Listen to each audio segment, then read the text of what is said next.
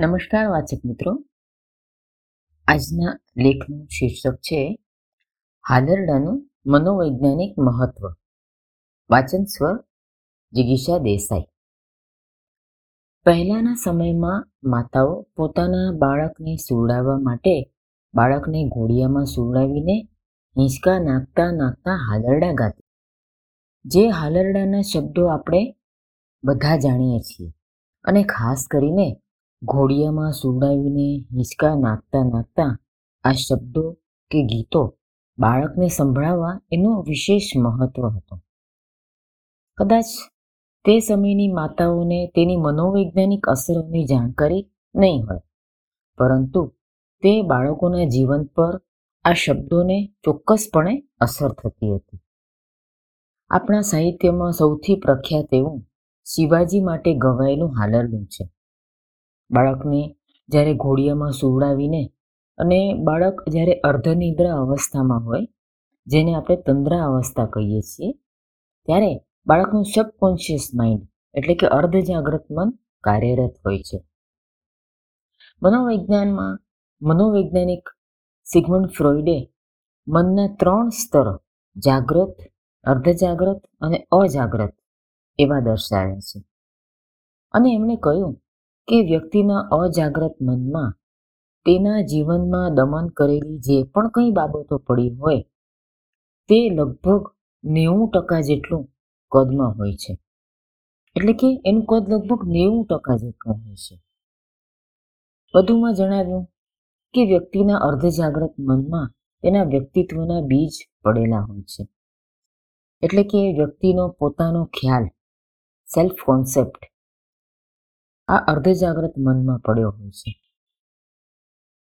લોકો વ્યક્તિ માટે નાનપણથી જે પણ કંઈ કયા કરતા હોય, તે પ્રમાણે વ્યક્તિ પોતાનો સ્વ ખ્યાલ બનાવે છે.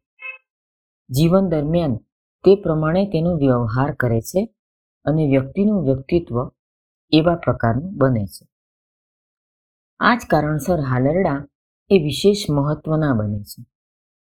બાળક અર્ધજાગ્રત અવસ્થામાં હોય તંદ્રા અવસ્થામાં હોય, ત્યારે તેને જે શબ્દો સંભળાવવામાં આવે છે ને, એ એના આ અર્ધજાગ્રત મનમાં જઈને ઘર કરે છે. શિવાજી જો બહાદુર યોદ્ધા, વીર બન્યા, તો એની પાછળ એમની માતાનું બહુ મોટું યોગદાન આપણે ગણીએ છીએ. અને તેમાં આ હાલરડાઓનો પણ ખૂબ જ મહત્વનો પ્રભાવ રહ્યો હશે. માતાઓ પોતાના બાળકને સુવડાવતી વખતે જે હાલરડા ગાતી એમાં આ પ્રકારના શબ્દોનો સમાવેશ થતો. અને બાળકને બહાદુર, વીર, યોદ્ધા, ધાર્મિક, આધ્યાત્મિક વગેરે બને, સંત બને, લાગણીશીલ બને, સંવેદનશીલ બને, પ્રેમાળ બને એવા શબ્દો આ હાલરડામાં સમાવવામાં આવતા હતા. જે બાળકોના અર્ધજાગ્રત મનમાં જઈ અને એમના વ્યક્તિત્વનું ઘડતર કરતા હતા. અત્યારે મનોવિજ્ઞાનના ક્ષેત્રમાં જે આધુનિક સંશોધનો થઈ રહ્યા છે, તેમાં આ અર્ધજાગ્રત મન, તેની શક્તિ અને તેના ફાળાને વિશેષ મહત્વ સાબિત થયું છે. શીખવા માટે કે વ્યક્તિના વર્તન અને વ્યવહારમાં રહેલી અસાધારણતાઓને દૂર કરવા માટે અર્ધજાગ્રત મનમાં, એટલે કે ત્યાં પડેલા વ્યક્તિત્વના ખ્યાલ કે સ્વ ખ્યાલમાં ફેરફાર કરવાનું સૂચન કરવામાં આવે છે.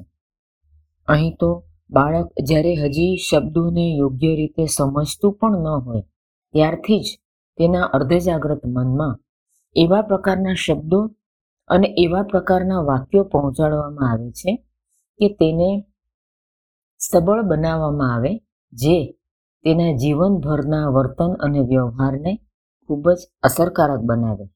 અને બાળકનું કે વ્યક્તિનું વ્યક્તિત્વ શ્રેષ્ઠ બને. અત્યારે તો માતાઓ પાસે બાળકોને સુવડાવવા માટે હિંચકા નાખવાનો કે હાલરડા સંભળાવવાનો કદાચ સમય પણ નહીં રહેતો હોય. અને સમય હોય ને તો પણ. આવા પ્રકારના હાલરડા એમને આવડતા હોય કે કેમ એ પણ એક પ્રશ્ન રહે છે. પરંતુ આ પ્રકારનો પ્રયાસ કરીને તમે જે ઈચ્છો છો તે પ્રકારના વ્યક્તિત્વના ગુણો બાળકને સુવડાવવા દરમિયાન તેની સાથે કરો કે તેને સંભળાવો, તો ચોક્કસપણે તેના વ્યક્તિત્વની અંદર એવા ગુણો આવશે. આ પ્રકારના સંશોધનો આપણે ત્યાં થતા નથી. પરંતુ બાળકોને આવા પ્રકારના હાલરડા સંભળાવીને જો કોઈ લાંબા ગાળાનો અભ્યાસ કરવામાં આવે ને, તો પણ હાલરડા તેના શબ્દો અને અર્ધજાગ્રત મન સ્વ ખ્યાલ કે વ્યક્તિત્વના વિકાસમાં તેની અસર કે અસરકારકતા વિશે આપણે જાણી શકીએ. આવનારી પેઢીના બાળકોમાં ઈચ્છિત એવા ગુણો, લક્ષણો કે વ્યક્તિત્વના પાસાઓ તેના દ્વારા સામેલ કરવાનો કે જગાવવાનો પ્રયાસ ચોક્કસ કરી શકીએ. આભાર, અસ્તુ.